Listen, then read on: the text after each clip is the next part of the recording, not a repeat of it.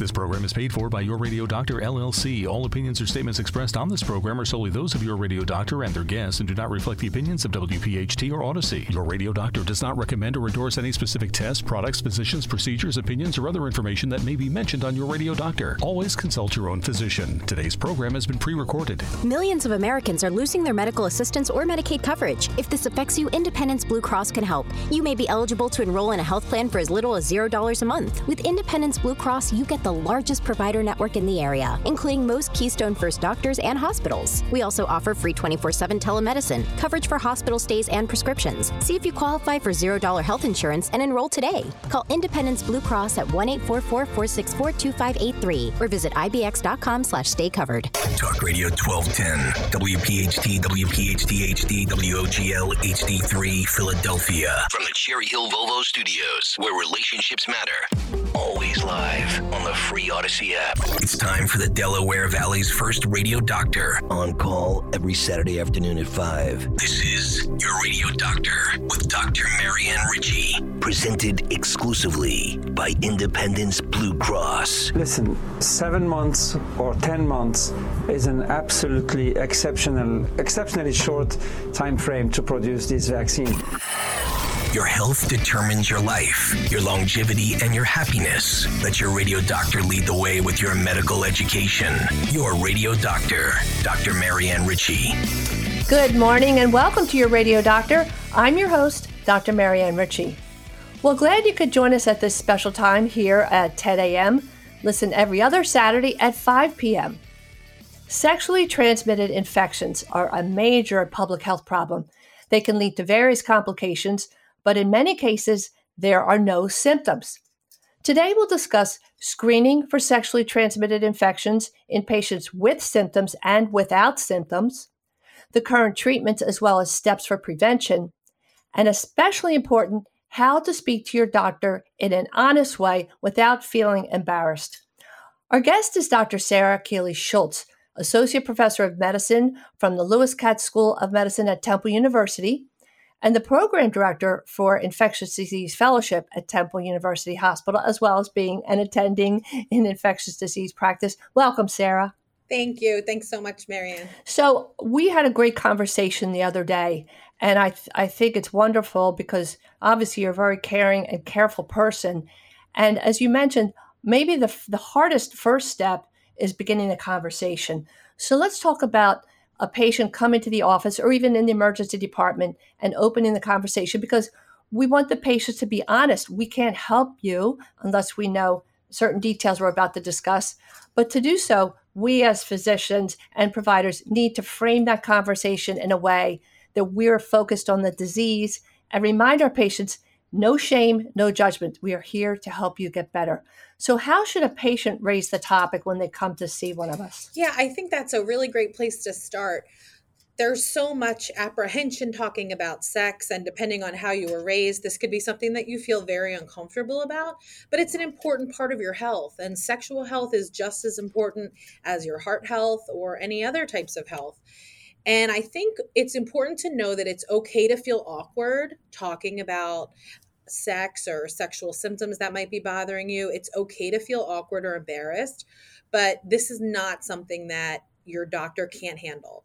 And that if you try to think about it, you know, your doctor handles multiple patients like this every hour. So for us, it really is not anything shocking or anything that is cause for judgment. And I think a really great way to start is just by saying, I would like to be checked for a sexually transmitted infection. Um, and a lot of times your doctor may be surprised. Maybe you're here for a routine blood pressure check, and your doctor may not expect an answer, you know, a question like that. Um, but I think that to be clear and straightforward and just say, you know, I would like to be checked. And sometimes I'll say to patients, a follow up question will be, oh, we're, I'm happy to hear that. Absolutely. We can do that for you today. We can do that in the office. These tests are very, very easy to perform. Um, but you know you may expect that there will probably be some follow-up questions and some questions that your mm-hmm. doctor might ask you are why is this a you know, why is this a concern for you today? Is mm-hmm. there a new partner that you're worried about? or are you having any symptoms? So those are just some questions maybe to have at the ready. Sure. And you might, in listening to the person's story, find out if they're at risk, risk now because they've had relations with a partner who may have had relations with someone else or for whatever the circumstances, or the person coming to see you may be at risk in the future because they've they have a new uh, partner or they're starting a new relationship. So that's a good point too, Sara. And we really want to address the patients without symptoms to prevent further transmission in the community. So it's bigger than just the person sitting in front of us. Yes? Absolutely. And, you know, again, 70% of sexually transmitted infections are asymptomatic. So you might be wondering, wow. well, how do I know if I'm one of those people? So certain behaviors can put us at higher risk for obtaining a sexually transmitted infections and also mm-hmm. being a part of certain communities since there are multiple reasons that we don't have to get into here, certain communities we see a higher incidence of sexually transmitted infections. The biggest community is in young people. So people ages 15 to 24 are actually the group where we see the most sexually transmitted infections. So for our adolescents and for teens and even people in their early 20s, it's important to address these types of issues at each at each encounter. Mm-hmm. And in general, we talk about the complications of untreated STIs. We're going to call it STI for for brevity's sake here. Um, I guess women are more at risk to, to become infertile, have chronic pelvic pain. Men, not as often. Let's talk about some of the complications if uh, an STI is without symptoms and goes untreated. Yeah, absolutely. It's a good it's a good question because a lot of times we worry about women because especially women of reproductive age could actually pass certain sexually transmitted infections onto a pregnancy um, which could be, you know, could affect the baby. So that's something to worry about. And again, women can also have more medical complications, like you referred to, which pelvic inflammatory disorder or PID being one of the main ones that can cause problems down the road with scar tissue and even infertility.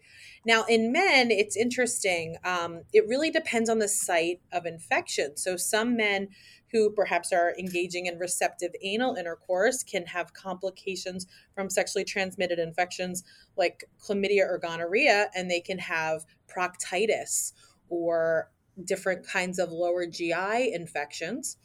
Um, and those are can also be very serious and need to be taken care of. So when you think about sexual health, you have to think beyond just um, maybe the basics and think about the site of sex. So, are you having oral sex? Are you having receptive anal sex? These are types of questions that your doctor may ask you so that we can screen you at all the places where you're having mm-hmm. sex, mm-hmm. whether that's the throat or the rectum or the cervix, etc. Mm-hmm. And so, um, I like the way you framed your approach by asking the patient a series of P's the five P's or the six P's. Let's talk about those categories. Yeah, sure. You know, when I teach uh, how to take a sexual history to trainees and to ID fellows, I use the CDC's approach, which is the five P's of a sexual history. So, number one is partners. So, I may say, you know, what are the genders of your sex partners? Have you had any new partners? You know, tell me a little bit about your partners practices would encompass the types of sex that you're having. Are you having vaginal sex, oral sex, anal sex, etc.? A past history of STIs, so people who maybe had chlamydia three times in the last two years, ha- has that been adequately treated? Protection from STIs, so are people using condoms? Are they taking a pill perhaps to prevent STIs, which is something newer that we're seeing? Um, what is their plan for pregnancy or family planning?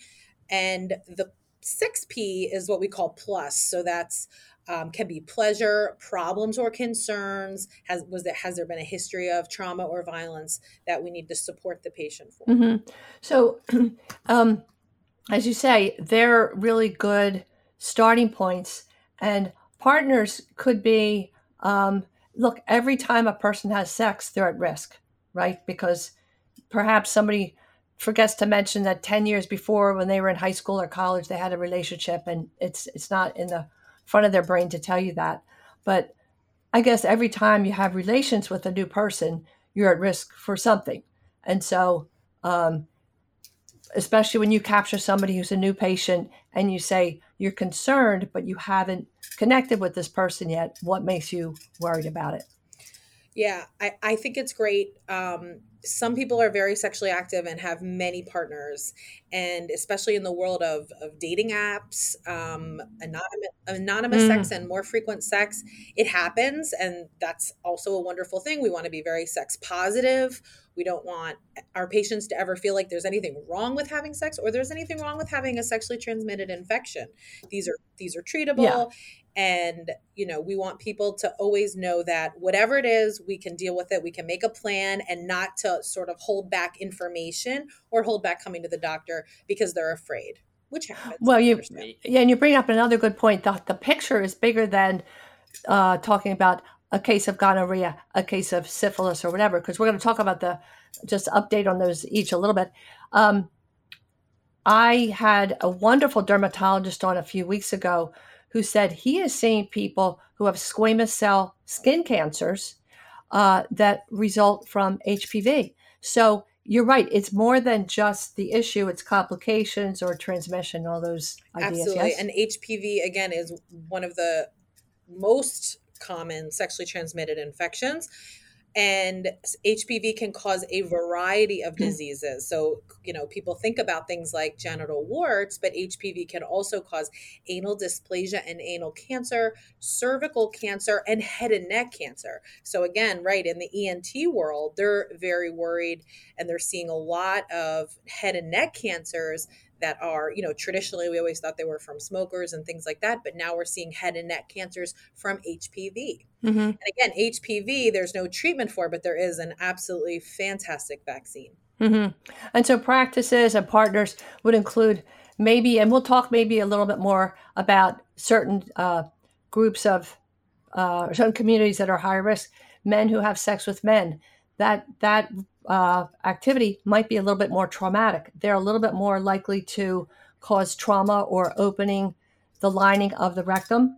Yes. And the bacteria and the viruses are more likely to enter the person's system than uh, a different practice. Yes. And, you know, the vagina and the rectum are not the same thing. And we know that the rectal mucosa is more, I say, like fertile for infections to sort of land and bloom than the vagina. Sure. So again, there can be more bleeding with anal sex, but also the again the mucosa itself will perhaps you could say lend itself to um, a better milieu for infection for problem. Yeah, when we talk about mucosa for our listeners, I always remind them that's the shiny lining inside your cheeks, inside your lungs, your bladder, the uh, GI tract. So we have about a minute and a half, Sara. In those who do have symptoms, what are the most common manifestations? Yeah, that's a good question. Um, so, you know, it's tricky because in women, it could be symptoms similar to a UTI, but there's usually vaginal discharge. So, not all vaginal discharge is a sexually transmitted infection. Right. Obviously, women can have vaginal discharge for all kinds of reasons, but um, symptoms are often or can be when we see them pain or burning when peeing, increased discharge Men, again, may have discharge from their penis um, or a burning sensation when peeing. Mm-hmm. And then mm-hmm. again, if you're having receptive anal intercourse, symptoms could be anal discharge, soreness, bleeding. Those are sort of, I would say, the big ones. In terms of mm-hmm. gonorrhea and chlamydia, which are sort of like the two, the two, the two big ones that are the, the easiest to check and as you say, the young category, adolescents, but you, basically ages 15 to 24. Let's take a little break and we'll be back with Dr. Sara Keely Schultz from Temple University. Thanks for listening to Your Radio Doctor with Dr. Marianne Ritchie, exclusively presented by Independence Blue Cross. If you have a question for the medical mailbag, just send a note to doctor at yourradiodoctor.net. At Independence Blue Cross, we believe in giving you the tools you need to pursue your healthiest life. From premiums as low as $0 per month to health discounts and cash rewards, it pays to have coverage with Independence. With the strongest network of doctors and hospitals in the region and free 24 7 virtual doctor visits, you can feel confident that quality care is always within reach. Learn more about your coverage options at IBX.com. When Recovery Centers of America at Devon opened its campuses on the main line and in South Jersey, they offered a new approach local addiction treatment led by an expert, caring team of professionals. RCA has since helped thousands and leads the way in innovative programs and exceptional inpatient and outpatient care, all in a beautiful setting that allows for healing and recovery. RCA answers the phone and admits patients 24 7, 365, including the holidays. All admitted patients and staff are routinely tested for COVID 19. Call now at 1 888 Recovery. That's 1 888 Recovery. Welcome back to your radio doctor. We're talking about sexually transmitted infections with Dr. Sara Keely Schultz from Temple University Hospital. Sara, it's so great to have you on the show today because there are lots of really bright physicians, but you teach fellows, that's for our listeners, after you finish a residency, if you're going to specialize in an area, you're a fellow. So you speak so fluidly and, and explain things so well. And we were talking about uh, the most common symptoms of STIs. I want to stop there and ask when when I was a wee girl, uh, we referred to STIs as venereal diseases, and then they were called sexually transmitted diseases, and now they're sexually transmitted infections. So, just so our listeners know that trends change for a reason, I don't know if they have to know exactly why, but just to clarify for people, they're all the same thing. Yes. Absolutely. And, you know, the word disease sounds scary. Um, and that can actually be a turnoff for people that are seeking care. There's already a lot of unnecessary stigma around uh, sexually transmitted infections. So calling them diseases sort of adds to the stigma and can make people, you know, hesitate even more to talk honestly with their partners or get tested. So the few years ago we changed we meaning who knows medical society yeah. decided right. to to change from std to sti which stands for sexually transmitted infection but no matter the term it's all the same thing infections that get passed from one person to another during sex mm-hmm. so i think it's important to repeat that we discussed in the first segment that with chlamydia and gonorrhea we're going to talk about the stis you're seeing most often in current times that women are you can be asymptomatic but they're more at risk for serious long-term complications like losing their fertility uh, chronic pelvic pain or pid pelvic infection disease uh, pelvic inflammatory disease. And men are at a lower risk for the long-term issues and they're but they're more often likely to have symptoms yes? And we worry about them transmitting? And and you know men can also actually you know, if they develop, there's a complication that men can also develop um, involving their testicles, which in rare cases oh. could also lead to infertility. Oh. So, and then, you know, it's interesting gonorrhea, maybe not interesting for everyone, but interesting for me because I'm an infectious disease doctor. You know, gonorrhea can actually spread um, into your blood and go to your joints. So yes, yes. that's sort of an, an, an very uncommon, but um, exciting for us in infectious disease when we see disseminated uh, gonorrhea. Wow. Chlamydia doesn't do anything that interesting. Um, chlamydia is a, probably the most boring of sexually transmitted infections. But that's the bug that can get into your uh, tubes, right, and make women infertile. It, it um, it scars the tubes so the egg can't pop from the ovary and then slide down the sliding board into the uterus. So it's really exactly. important that we pay attention. And am I right about this? When people used to come to Ellis Island, and they would flip the people's eyelids if there were white spots. Wasn't that one of these? It was either GC or oh or chlamydia. Uh, we'll have to look that up. That's interesting. I love medical history. I'm definitely going to be. Uh, well, you're in you're in Philadelphia, cool. and all the Thomas Eakins paintings are from the 1920s, like the father of general surgery. So art imitates life, life imitates art. But there's so much good history, and uh, we don't want it to repeat itself if we can help people. So you were talking too about adolescents and young adults. That's a group that you target because, from what I'm reading, two thirds of the cases of chlamydia and a half of the gonorrhea cases are in the 15 to 24 group. Yeah. Yes. Mm-hmm. Absolutely. And, you know, adolescents, I'm a parent myself. My kids are not adolescents yet, but, you know, adolescents, I think, are notorious for keeping things like sex from their parents. So I think probably part of this reason is a hesitancy to seek care. So I think mm-hmm. it's important, you know, that a healthy dialogue around sex with adolescents so that there's no you know hesitation fear stigma shame surrounding sex and sex practices so that our young people can get tested and cured remember these are not just um, you know these are not for the most part, chronic infections, these are things that are cured. I tell my patients, take this pill, wait 72 hours before you have sex again. It's gone. It's absolutely gone. It's goodbye. So I think that can be something um, that lightens people up a little bit. This isn't like you have diabetes and you're going to have to manage this for the rest of your life. Mm-hmm. So um, I'm finding that 50% of all new STIs occur in adolescence and uh, you know, uh, young people as early as the age of 12. So that begs the question if a young person comes to you, I don't think a 12 year old would come to you, but goes to the school nurse or someone, is there, uh, I guess it depends on the state, is there a mandatory reporting uh, question if a child is 12 years old and they've had relations with an older person or I don't know, is there any any kind of guideline that we should tell people about? You know, that's a good question. The one good thing about being internal medicine is I only take care of adults and part of the reason for that is I I feel so anxious around anything involving children. Um, and the adolescent medicine people, like God bless them, they are the most um, some of the most amazing physician I've met are adolescent medicine physicians. I know here at CHOP there's an absolutely fantastic group um, here in Philadelphia at CHOP. Yeah but um, I do think that you know there is always um, I think there's always a, a, concern and fear, especially from younger people, that they're going to be targeted. And I just think it's important to always keep our language and keep, um, you know, keep access open so that sexual health is prioritized. Yeah. And, and you make a good point. We're internists at our foundation, so we see 18 years of age and older. So they're adults, but uh, I'm sure there are guidelines for schools and for pediatricians and uh, doctors who take care of tweens and teens. That I can't imagine. I, I, can't either.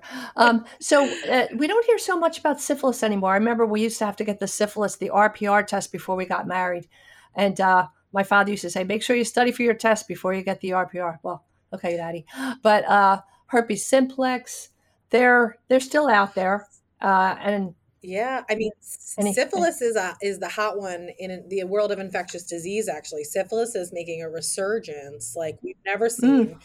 Mm. Um, we I see syphilis every single day. Um, wow, I do. Yes, there is a there have been various outbreaks. Um, in the U.S., we had one in Philadelphia a few years ago. We still have very high numbers of syphilis, and we see this predominantly in our community of men who have sex with men. So hmm. the highest risk groups for syphilis are men who have sex with men, um, men who have sex with men with who are also living with HIV, particularly, hmm. and of course men who have mm-hmm. partners who have tested positive for syphilis. Um, what is most concerning about our syphilis explosion is that for a while this was contained among men. However, we are now, unfortunately, for the first time in a very long time, seeing a rise in congenital syphilis, which is really oh. a terrifying end stage complication. Yes. This is entirely preventable. This should never happen. Congenital mm-hmm. syphilis mm-hmm. can be a devastating illness and it's also can be difficult to make and sometimes children may not be diagnosed right away. Um, so there is a huge push to screen for syphilis in not just men who have sex with men but in men who have sex with women and in women who are sexually active who are pregnant who are planning to get pregnant. We test for syphilis yeah. all the time. I see it every single day. Pretty routinely. Blood test yes RPR or it's, a, it's mm-hmm, a blood mm-hmm. test. We the RPR has been um, souped up a little bit. There's a, a, little bit of a fancier blood test now that we do that is called the reverse screening algorithm that hopefully catches more cases.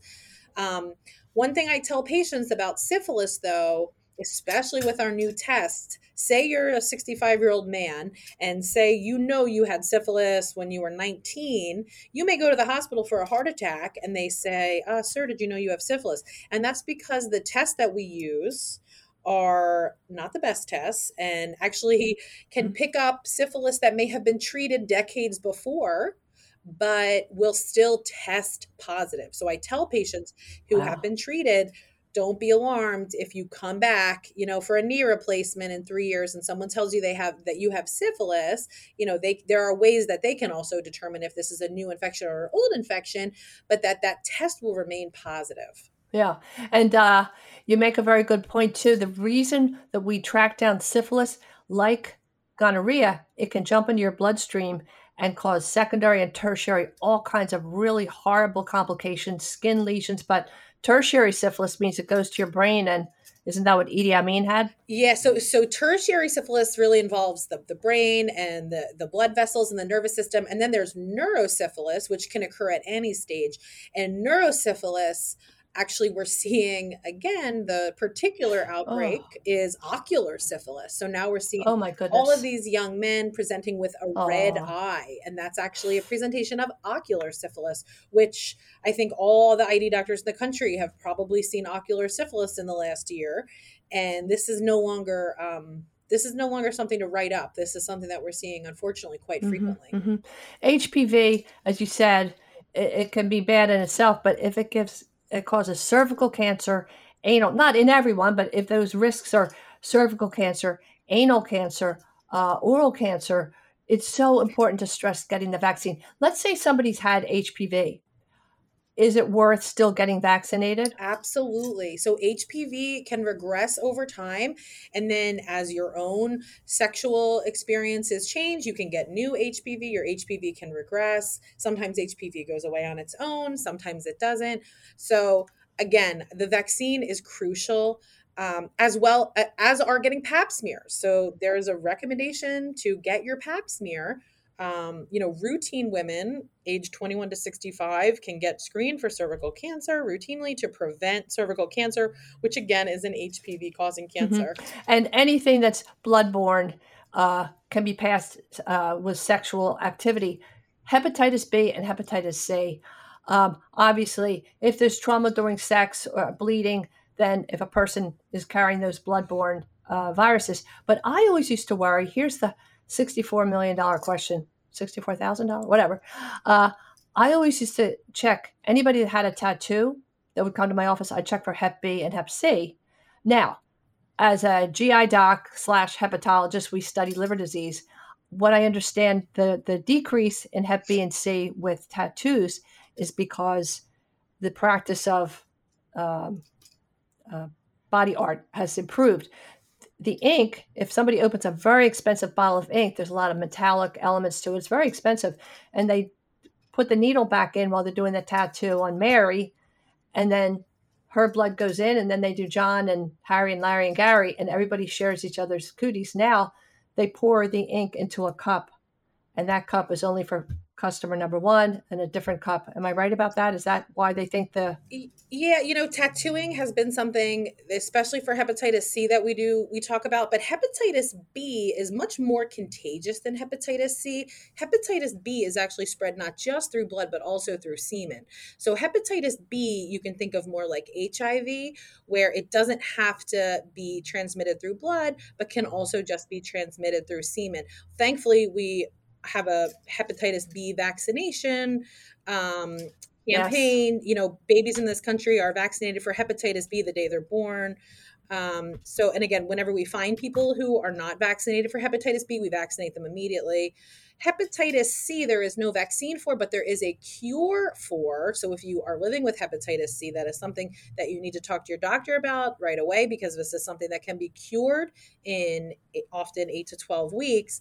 Hepatitis C classically can be associated with tattooing, although I agree, uh, Marianne, not so much anymore but also mass vaccinations. You know, there used to be stories about people going off to Vietnam and just lining up and getting vaccine, vaccine, vaccine, vaccine oh. down the line. So the same similar idea of, you know, mass tattoo, mass vaccine, anything where um, a needle is going to be repeated again and again could again potentially um, you know, spread Hep B or Hep C, although classically that was always a hepatitis C. Hepatitis yeah. B, thankfully, we don't see um, as commonly in this country, although it is very common in other parts of the world, in Southeast Asia, where it is endemic. Hepatitis C is the is the big problem we're dealing with in this country.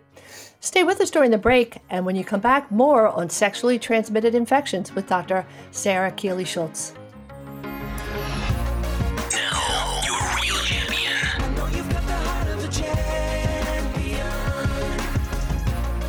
And now for your real champion. I call this segment Zeus, the Regal Beagle. On a hot summer day, my then seven year old son came into the kitchen and said, I hate dogs. No dog haters in my house, I said to myself. And soon thereafter, I visited a farm in Shamokin and adopted a beautiful little beagle. Both my son and my husband had voted no to a family dog, but instantly fell in love with Hercules, spoke baby talk to him, and then had a heated debate over who would get to sleep with their new puppy. Eventually, our Beagle family grew. A dad in our school had Beagle puppies, so we added Seamus and eventually Maggie to the clan. Maggie ended up with a litter of one puppy, so we had to keep her baby, whom we named Libby. Our hearts broke as the older dogs passed on, but on one lucky day, I found the phone number of the farm from 11 years before. I called Kathy in Shamokin and she said, You're in luck. After 30 years of breeding, I have one litter left. I entered the barn and heard the teeny barks of the eight week old angels. As I approached the pen, one of the puppies was crying and tried to climb out, as though he was reaching for me. I lifted him up and he licked my face. And after a good hug, I put him back so I could look at his brothers and sisters. But then he climbed up again, looked at me right in the eye, and cried even louder, saying, Pick me. It was instant puppy love, and we never looked back. He slept in a little laundry basket filled with soft blankets and made tiny snoring noises all the way home. Each of our three children got to choose a name, so we welcomed Zeus, Motorcycle, Francis, all family names, of course. The next day brought our first adventure. Our daughter had recently sustained a serious field hockey injury that would cost her a semester, so Zeus and I drove four hours to visit. The door to her dorm room was slightly open, and I knocked gently. When she looked up and saw the precious little soft face of Zeus peeking through the door, she cried out, Mom! because it was the perfect medicine for the ailing princess warrior. The ancient Greeks, Florence Nightingale, and Sigmund Freud all counted on pets to reduce anxiety. And we have overwhelming evidence to support the healing power of the relationship of animals and people. The term human animal bond may be difficult to describe to someone who's never had a pet, but almost everyone who has owned a pet feels the unconditional love in the relationship. Our pets offer friendship and love without judgment. Well trained dogs comfort victims after natural disasters. They visit hospitals, mental health and rehab centers, diminish feelings of fear, distrust, rage, and aggression, and bring tremendous value to patients on chemotherapy. For older people, petting a dog has been shown to decrease blood pressure and the need for antidepressants because of decreased loneliness and social isolation. Hundreds of veterinarians have been working through the NIH to study the healing power of pets. Personally, I don't need science to convince me. I'm a beagle mom. Many a day I'd leave the world of grumpy growling and enter my driveway to the sound of happy howling because nothing says love like three happy tails wagging in unison because mom's home. For many years, our queen size bed was very crowded. My super tall husband staked out his space. Libby curled up in my belly, Maggie parked behind my legs, and Zeus found a spot between us with his head on the pillow. I was shaped like a boomerang, but wouldn't have it any other way. Maggie lived to 16 and Libby to age 17. So for the past three years, Zeus became even closer loving, loyal, and grateful for every treat. Always friendly to other dogs when we went on walks. So whether I'm doing the dishes or sitting at the computer, he was always at my side. And dogs have a sixth sense. When my husband underwent three different surgeries, Zeus never left the chair next to his daddy's bed, watching with his worried, soft brown eyes. And our grandchildren love Zeusy. Even when the toddler hugs were a little rough, Zeus remained calm and gently wagged his tail, and he's always willing to keep a party hat on when we gave him a bowl of ice cream with a candle and sang happy birthday. But he was a worthless watchdog, always greeted everyone, including strangers who came to our front door, like the perfect gentleman. I guess the big question is why can't people be more like dogs? So, Dr. Rich's advice is go out and find some puppy love, and for whatever ails you, take two pets and call me in the morning. In recent weeks, our sweet and faithful puppy began to tire. The vet said his kidneys were failing, and we braced for his inevitable decline, and he just left us this week. Maybe his passing was especially painful because during the recent troubled times of COVID and social unrest, he was the constant we could count on. Nonstop love without hesitation, that guaranteed source of warmth and reassurance nestled between us on the couch as we buried ourselves in cable TV to forget the pandemic. He'd put his paw on my knee to ask for a treat or a tickle, and I already missed seeing his angelic furry face at the window, waiting for me to come home. As each of our three kids came to say goodbye, Zeus would muster up the energy to lift his head, lick a hand, and wag his tail. Our final tearful goodbye came one day before his 15th birthday. It was August 8th, which marked the 81st wedding anniversary of my parents who loved doggies. They say all dogs go to heaven, and I'm convinced that Zeus had a soul. And I'm sure that my parents, St. Francis and St. Antoinette of Drexel Hill, were there to greet him. We salute you, Zeus Motorcycle Francis, Prince of Puppies, the Regal Beagle. You're real champion. Today's edition of Your Radio Doctor with Dr. Marianne Ritchie, presented exclusively by Independence Blue Cross, can be enjoyed anytime, anywhere, at your convenience. Just download the Odyssey app and search Your Radio Doctor. It's health education on demand. Millions of Americans are losing their medical assistance or Medicaid coverage. If this affects you, Independence Blue Cross can help. You may be eligible to enroll in a health plan for as little as $0 a month. With Independence Blue Cross, you get the largest provider network in the area, including most Keystone First doctors and hospitals. We also offer free 24 7 telemedicine, coverage for hospital stays and prescriptions. See if you qualify for $0 health insurance and enroll today. Call Independence Blue Cross at 1 844 464 2583 or visit ibx.com slash stay covered. Your radio doctor, Dr. Marianne Ritchie, now Saturday afternoons at 5, presented exclusively by Independence Blue Cross. This program is paid for by Your Radio Doctor, LLC.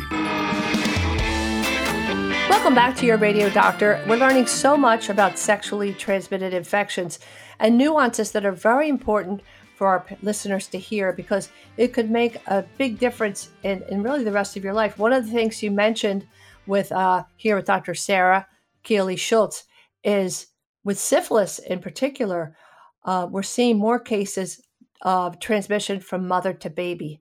And these poor little babies don't stand a chance if they have undiagnosed syphilis because it could cause neurologic problems and all kinds of issues. So be honest with your doctor. We're here to help you. We're here to uh, look at the whole chessboard. You know, if you think you're at risk now or in the future, that conversation should be open and there's so many great doctors out here willing to listen. Which brings us to the topic of hiv i will say sara um, your knowledge is so impressive. When i was a fellow um, i was in new york and interestingly enough we're seeing all these healthy young beautiful men come to us with diarrhea that we couldn't correct and they would just fade. It was heartbreaking. And here it was because they had an infection in a certain part of the bowel that really didn't stand out like other travelers' diarrheas or other diarrheas we treated. And it was actually at my program that they figured out with a certain type of biopsy that, you know, uh, was MAI, which is a type of uh, bacterium. But along with that, I was at Sloan Kettering, the cancer center. It was the head of dermatology who put together that a lot of these young men had a skin cancer called Kaposi sarcoma. I know you know what it is, but for our listeners, it was like the scarlet letter, right? It's like a red lesion. And when we see it, um, he made the connection that it was the lifestyle that he was seeing a skin cancer in people in their 20s that usually shows up in our in their 70s. So when we were seeing HIV back then, it didn't have a name. It was called GRID, gay related infectious diseases. and it took a long time. I guess it was in 1986 or thereabouts that the virus was isolated. So take us from there. Where are we with HIV now? Yeah, I mean, it really is just, um, it's heartbreaking to hear that story, Marianne, because I'm an HIV provider. And before I have the wonderful job I have now, I did only outpatient HIV for two years at um, an outstanding wraparound HIV clinic called Drexel's Partnership. And I saw such amazing patients, amazing providers, and the strength of the community of people who are living with HIV really just took my breath away and inspired me. Um, HIV does not look like that anymore. There are, you know, 20,000 people in Philadelphia living with HIV, and they will have the same life expectancy as people who are not living with HIV, which is one of the things I always make sure I tell my patients. And I also tell my patients that if you are living with HIV, you will likely see an end to HIV in your lifetime.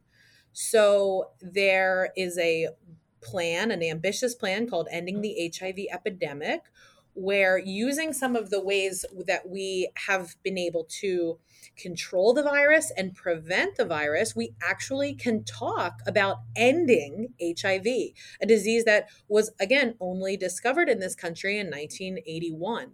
And here we are in 2023, and we are making these bold plans to end the epidemic.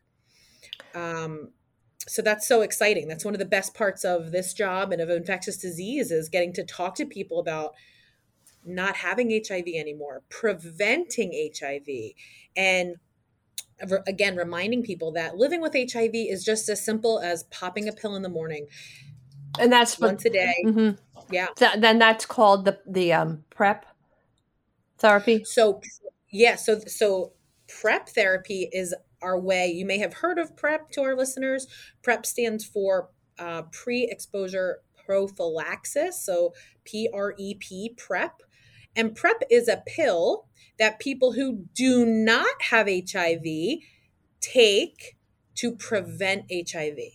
So if you are someone or you know someone who may be at high risk of HIV acquisition, maybe through your work. Perhaps you're a trans- a transactional sex worker, maybe through the type of sex that you have, or the number of partners that you have, or the type of partners that you have, or the place where you live that has a very high um, incidence of HIV. You can actually take a pill and not get HIV, which is mind blowing. Um, and also a really effective tool to end HIV. Because if you think about it, if we take all the people who are at risk of acquiring HIV and we put them on PrEP and then they can't get HIV, then eventually HIV will go away, which is uh, you know some amazing works being done you know in australia in paris in new york in san francisco here in philadelphia all over the country, especially in big urban centers. There is work on how to test everyone we can. In Philadelphia, we have over 90% of our HIV, of, of our people living with HIV, know they're living with HIV and to link everyone into care, which means as soon as you find out you have HIV, you're immediately linked to care and then get started on medication. And the medication for HIV is nothing like what it used to be. It is one pill there's over 30 medications for HIV now, and almost all patients are on one pill once a day with no side effects. It is easier than HIV. I tell my patients I would rather have HIV than diabetes. Mm. And I mean, people always say, well, that's not true. You don't really mean that. But I really do. When you look at the long term risks, it's actually an easier disease to manage living with HIV than living with diabetes. Now, there's a lot of other things that come with having HIV. There's structural racism, there's depression, there's a pro inflammatory state that puts you at risk for other diseases and other cancers. There is stigma, shame, racism, access to care. These are all associated with living with HIV, and these are things that we try to support our patients with. But for the most part, treating HIV in 2023 is a joy. It's an embarrassment of riches. We have so many amazing medications. So, what you're saying is there are two categories here people that have HIV, the treatment is much kinder, much more tolerable, and can, can save your life. uh, just like hepatitis C, we've made great strides and we are able to cure a lot of people from hep C. Um, but I think what people need to remember is if they're just like uh, the sexual revolution at Woodstock and people took their clothes off and all that stuff and started party because they said, up, oh, we have the birth control pill. So we can have sex um, and not worry about getting pregnant, but they forgot they could still get STIs, right? And just, and same point here this pill can protect you from HIV, but not STIs. So don't don't forget that that's a consideration is what i'm trying to emphasize. And the other question i have for you for people who don't have hiv but they're they are at risk and they want to prevent um, contracting it does that prep have any long-term side effects? Like how does that work? Does it stir up your immune system to recognize the human immunodeficiency virus? Does it how does that work? Yeah that's a great that's a great question. So it's actually prep is two of the medications that we use to treat hiv oh i see. Yeah and there's two different um, pills. One is called truvada one is called oh yeah. Descovy. Um, Descovy is not approved for women who were assigned female at birth, meaning if you have a vagina, Descovy is not the drug for you. If you're at risk of getting HIV via sex. We also, by the way, use PrEP for people who engage in injection drug use or have needle sharing, since that's sure. a risk factor for HIV, obviously mm-hmm. beyond the scope of this talk. But PrEP works in those folks too, which is wonderful. But for the most part, we put people on Truvada and Descovy. Um, for I will say bearing a few isolated um, things that your doctor can talk about. These are extremely safe medications. They can be used long term, and they're so good, in fact, that we now have an injectable form. So if taking a daily pill for a disease you don't have doesn't sound like something you want to do, you can actually talk to your doctor about getting an injection. I will warn you, it's a it's a big shot in the butt every eight weeks, but that also prevents HIV. So think about that. Seeing seeing a doctor, seeing um, you know an infectious disease doctor only six times a year, you get six big shots in your butt. And you never have to worry about HIV. This is a great option for someone who maybe is in a relationship with someone living with HIV. Right. So I right. have like, you know, women who are living with HIV when they want to get pregnant. Yeah. And maybe their partner is nervous about acquiring HIV or having sex without a condom so that they can get pregnant. PrEP is mm. a perfect drug for that.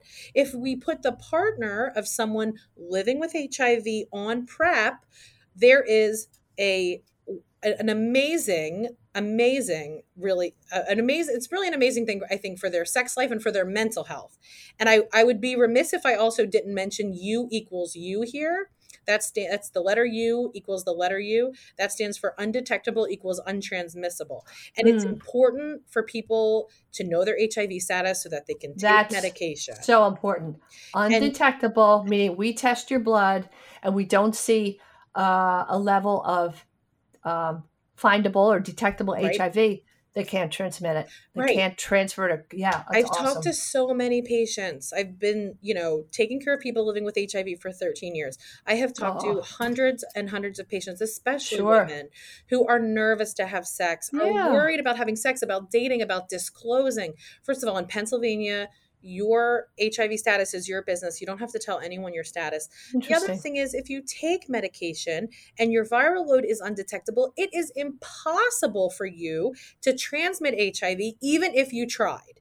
So, that's a sexually freeing message for a lot of women who may be feeling stigma and shame and that there's something wrong with them because they're living with HIV. There is nothing wrong with you. You are perfect and wonderful, and you can have all the sex you want. And as long as you take your medication and stay undetectable, you will not transmit mm-hmm. HIV. And it's it's interesting you should say that. I never even thought about that. If somebody uh, contracts HIV from a partner, that they could be sued. I mean, because it wasn't. I mean, I don't think that happens. Probably. Another thought that goes through my. Oh, were you going to comment on that? No, I was just going to say, thankfully, you know, there could be, you could potentially see retaliation in that way too, you know. So we're very grateful that we have, uh, the the health department does a really good job actually of tracking down um, new cases especially and doing a partner notification. It has nothing to do with the patient. It's all anonymous. Good. So that's a, a nice way to control um, control for those issues without um, putting the patient the disclosure at any risk at all. So one of the things we always worry about especially uh, in gi we do a lot of procedures obviously and we always did rectal exams. We back in the day when we were first learning about hiv uh, it was thought that hiv was transmitted through uh, stool but you're saying no it's blood and semen. So that's that's good for people to know. Um, especially healthcare workers that might be handling uh, bedpans or but i also uh, you don't hear so much needle sticks. Do healthcare workers or people that start ivs or draw blood for blood tests how likely is hiv transmitted uh, through a needle stick an accidental needle stick in a you know a medical setting yeah, I mean, I'm on needle stick call right now. There's a doctor at every hospital in the country who takes calls just for this issue. It's really less about the HIV and more about the hepatitis B you're much more likely to get hepatitis B from a needle stick than HIV or hepatitis C. That's one of the reasons why you must be vaccinated for hepatitis B before you work in healthcare. Um, and I will just say, very, very, very, very, very uncommon, even if someone has HIV and you get a needle stick. Um, it's very uncommon, and we have medication to prevent HIV Yay. in that scenario too. So Thank we goodness. call that we call that PEP or um, post exposure prophylaxis.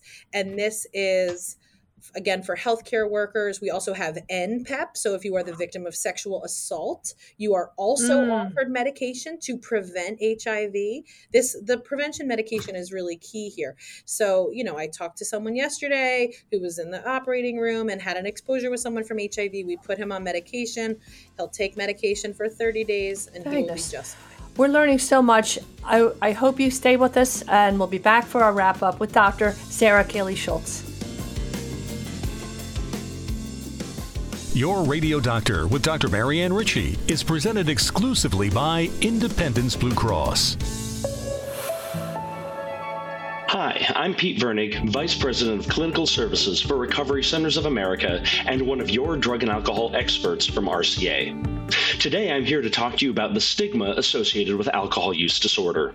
This stigma can have harmful effects on individuals who are struggling with alcohol use or seeking treatment. The stigma is often fueled by stereotypes and myths that portray individuals with alcohol use disorder as weak or lacking willpower how certain words are used to describe alcohol related problems, and the people who are affected by them perpetuate this stigma. Stigma is a significant barrier to many people's willingness to seek help for their alcohol problems and can affect how they're treated in all aspects of life, including availability and quality of care. Reducing stigma is a step towards addressing these problems. We can all help alleviate the stigma associated with alcohol related conditions by consistently using non stigmatizing, person first language to describe these concerns and the people who are affected by them. Keep in mind that some words that are commonly used in society, such as alcoholic or alcohol abuse, can be stigmatizing. Stigma can discourage individuals from seeking help or treatment. They may feel ashamed or embarrassed to admit that they have a problem and fear being judged or ostracized by others. As a result, they may avoid seeking help and continue to struggle with their drug or alcohol use, which can lead to serious health problems and even death. If you or your loved one needs help with alcohol or drugs, reach out to Recovery Centers of America at 833 969 0268 or visit rcaradiodoctor.com. That's R C A R A D I O D R.com. We answer the phone and admit patients 24 7. I'm always striving to live my healthiest life, so I need a health plan that has my back. With Independence Blue Cross, I get access to the largest network of doctors and hospitals in the region and free virtual doctor visits 24 7. Plus, with premiums as low as $0 per month, I can stay on top of my health and keep my budget in check. Independence has given me coverage I can count on, and they'll do the same for you. Learn more about your coverage options at IBX.com. And welcome back to our final segment of Your Radio Doctor. We call this segment Your Weekly Prescription with our take home message from Dr. Sara Keely Schultz from Temple University. Sara, This has been a great conversation.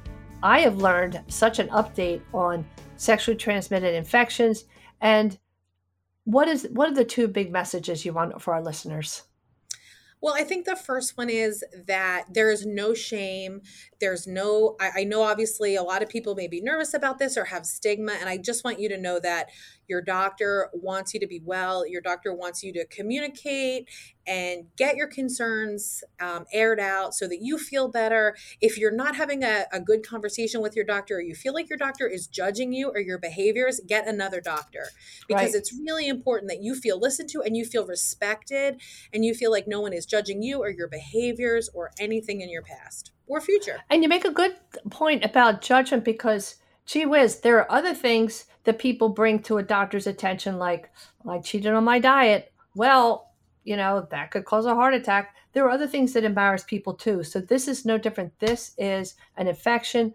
Uh, we, as you said, we call it sexually transmitted infection as opposed to disease, but disease, infection, something we can fix, something we can cure.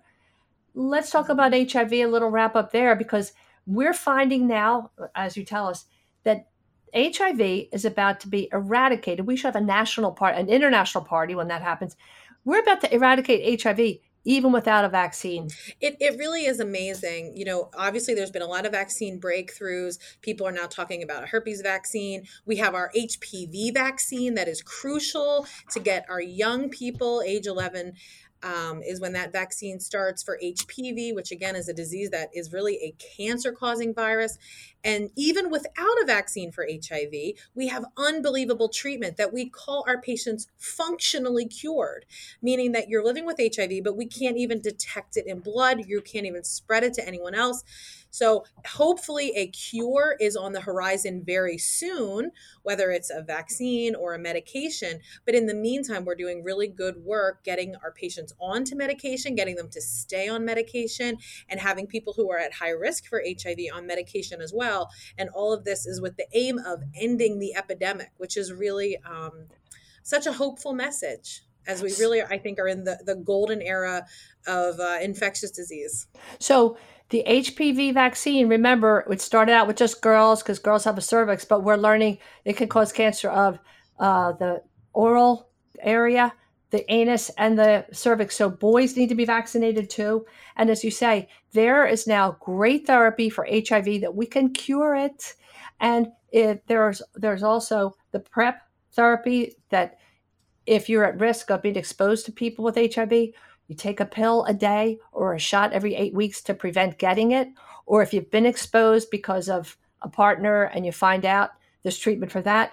And there's treatment for somebody who's been traumatized by a rape or, or an un, unwanted sex and they've been exposed. Treatments for all, all those possibilities. It's right there. Take advantage of it.